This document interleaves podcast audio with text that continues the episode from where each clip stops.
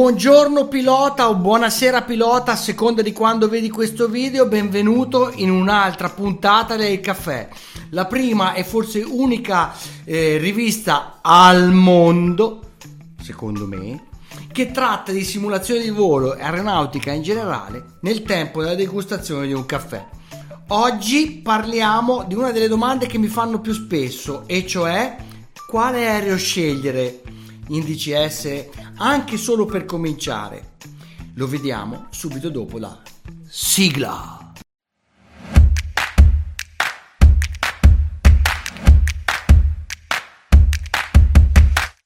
Bene ragazzi, eccoci dopo la sigla, di solito l'Air Caffè non ha sigla e io lascio andare direttamente il video così come viene, ma stavolta visto l'argomento che mi chiedete in tanti, allora ho deciso insomma di fare questo video un pochino più accurato, un pochino più preciso.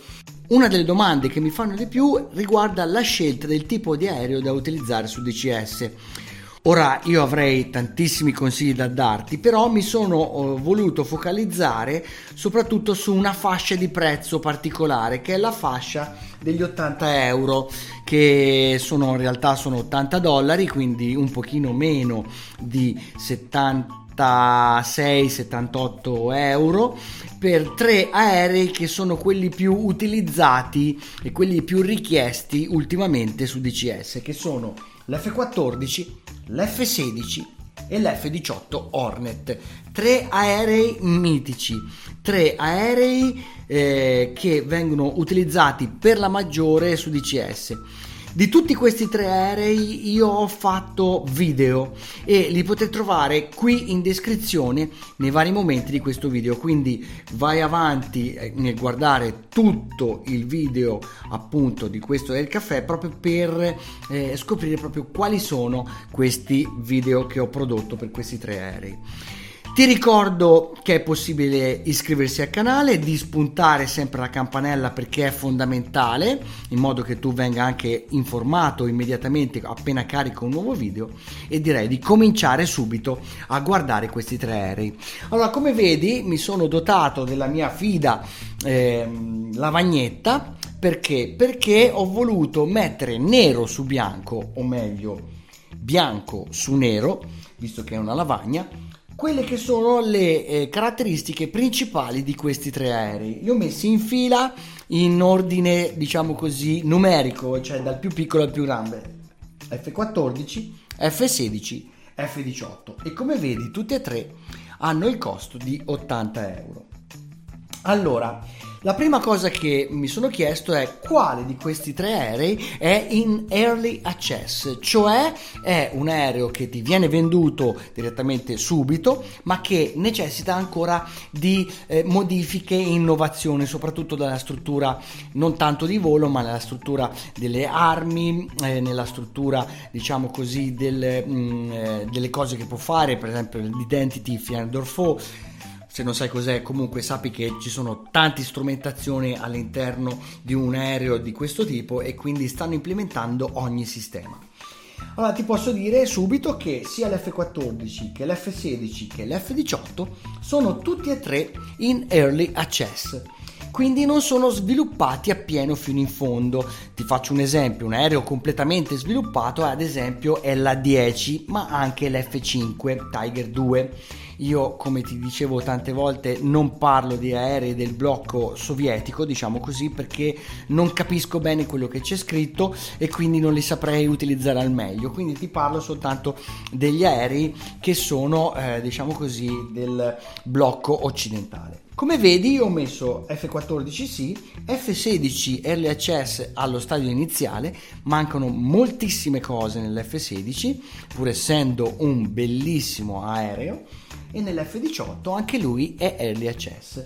La differenza fra questi tre è che appunto l'F16 siamo in una fase iniziale, mentre invece sia l'F18 che l'F14 sono eh, implementati e eh, diciamo così sviluppati in maniera abbastanza importante, quasi verso la fine dello sviluppo stesso. Poi passiamo al secondo eh, punto che ho segnato, è area-area o area-terra, cioè le armi presenti su questi aerei, sia di aria-aria che air to ground, sono sviluppate?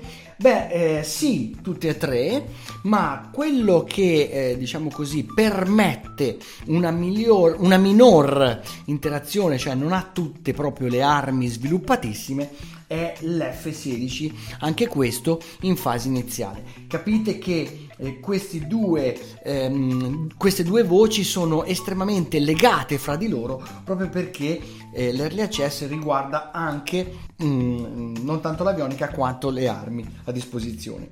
Passiamo al terzo punto, la strumentazione. La strumentazione a bordo di questi aerei è implementata in tutti e tre, ma ti posso subito dire che per quanto riguarda l'F14 abbiamo una strumentazione soprattutto analogica. Allora, è un aereo degli anni 80, ti ricordo Top Gun ad esempio, anzi ti lascio anche qui un video che avevo fatto proprio riguardo al nuovo, al nuovo film che uscirà fra poco, quindi in quest'estate, e quindi capisci che questo è un aereo che ha una strumentazione completamente analogica. Personalmente, personalmente la strumentazione analogica piace tantissimo, vuoi perché la mia età, vuoi perché eh, insomma da un punto di vista diciamo così del volo puro mi sembra che le cose si vedano un pochino meglio, che siano meno macchinose, ma comunque l'F14 è l'unico dei tre aerei ad avere una strumentazione completamente analogica, sia per quanto riguarda la parte del pilota, sia per quanto riguarda la parte del Rio, cioè della persona che sta dietro al pilota e che si occupa direttamente del radar, eccetera, eccetera. Altro punto, ho scritto due persone. Due persone cosa vuol dire? Che ci sono degli aerei su DCS che si possono pilotare in due Ok, allora tu sappi che sia l'F14 che l'F16 che l'F18 esistono in versione anche a due posti. Però c'è un aereo fra questi tre che nasce ed è sviluppato solamente, sempre stato così, come due postazioni, la postazione del pilota, la, la postazione del Rio. Avevo fatto un video anche su questo che te lo lascio qui in descrizione. Bene, di tutti questi tre aerei, soltanto l'F-14 permette appunto di essere, tra virgolette, pilotato da due persone, anche se il Rio non pilota l'aereo stesso, soltanto quello che sta davanti. Però si possono fare cose molto carine. E vi garantisco che volare in due sullo stesso aereo beh, è una sensazione molto bella che ti consiglio proprio di mm, provare. Altro punto che ho inserito è la difficoltà di atterraggio. Allora, mm, qui dobbiamo capirci un attimo. Per me la difficoltà di atterraggio è un valore aggiunto, è qualcosa in più, qualcosa che rende il volo più difficile ma anche l'aereo ti dà più soddisfazione, cioè avere un aereo che comandi in modo complicato, che riesci a gestire eh, un pochino col tempo, per me è un valore aggiunto. Io ti dico che per quanto riguarda questo aereo, la difficoltà dell'atterraggio è alta sia per quanto riguarda l'F14, alta per quanto riguarda l'F16 perché lui soprattutto appoggia su tre punti ed è velocissimo, sopra, eh, sto parlando dell'F16 e per quanto riguarda l'F18 beh è un pochino più semplice proprio perché la strumentazione di bordo eh, aiuta moltissimo. Inoltre questi due aerei, cioè l'F16 e l'F18, sono tutti e due fly by wire e quindi ti aiutano tantissimo, mentre l'F14 devi proprio eh, atterrare tu in un certo senso, anche se il eh, le ali a geometria variabile dell'F14 ti permettono vere e proprie planate, cose mo- molto, molto interessanti. Poi ehm, il mh, mm, altro punto che ho messo è il fatto che questo aereo possa o essere o meno imbarcato. Ovviamente dei tre aerei F14, F16 e F18 l'unico che non è imbarcato è l'F16 Attenzione, è presente un gancio per quanto riguarda l'F16 proprio all'estremità inferiore, cioè diciamo così, eh, dietro l'aereo stesso. Questo gancio però eh, non è proprio un vero e proprio gancio come si ha nell'F14 e nell'F18, pertanto questo non è un aereo imbarcato, o meglio, tu riusciresti anche ad atterrare, però non hai, diciamo così, il blocco per la catapulta come avresti nell'F14 e nell'F18. Questo limita un pochino il tuo range d'azione. Cosa significa questo? Che le possibilità di impiego per quanto riguarda questi tre aerei, per quanto riguarda l'F16, beh, sono un pochino più limitate, proprio perché non è un aereo imbarcato. Altro punto, terzultimo punto, è il tempo di apprendimento. Il tempo di apprendimento per me l'ho valutato comunque con il verde perché più il tempo di apprendimento è lungo, più secondo me c'è un valore aggiunto, cioè l'aereo è più divertente da utilizzare. E ti posso dire che per tutti e tre gli aerei il tempo di apprendimento è lungo. Prima che tu riesca a mm, usarlo in tutte le situazioni e padroneggiarlo eh, alla perfezione, beh, passerà molto molto tempo. Per questo ti dico, guarda, dedicati eh, anima e corpo a uno dei, dei tre e non avere fretta di acquistare un altro modulo. Eh, ti posso dire anche un'altra cosa, il tempo di apprendimento del F16 l'ho battezzato lungo anch'esso, ma perché? Perché conosco altri simulatori di volo che utilizzano l'F16 eh, e ti posso dire che l'aereo è complicato, l'aereo è difficile da utilizzare. In questo momento l'F16 ha un tempo di mm, eh, apprendimento corto, perché? Perché comunque è a uno stadio iniziale di sviluppo. Altro punto che secondo me è importante nella valutazione dell'acquisto di un aereo è la documentazione che hai a disposizione su internet.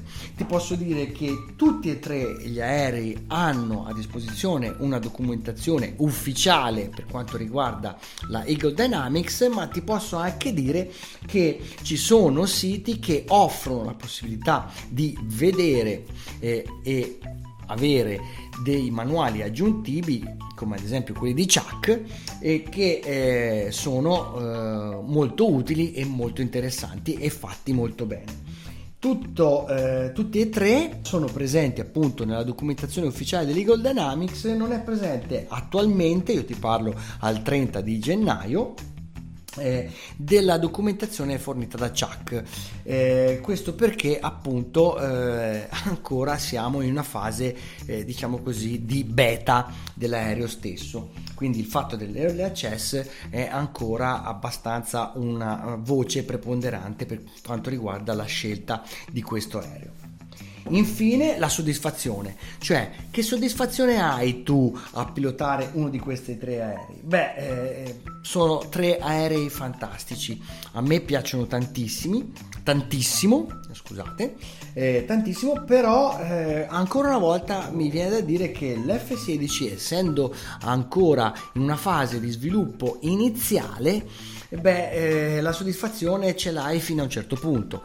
O meglio, l'aereo è fantastico, pilotare l'F16 dà delle forze emozioni e per la potenza e per il tipo di aereo e per la complicatezza che esso ha, ma è ancora uno stadio iniziale.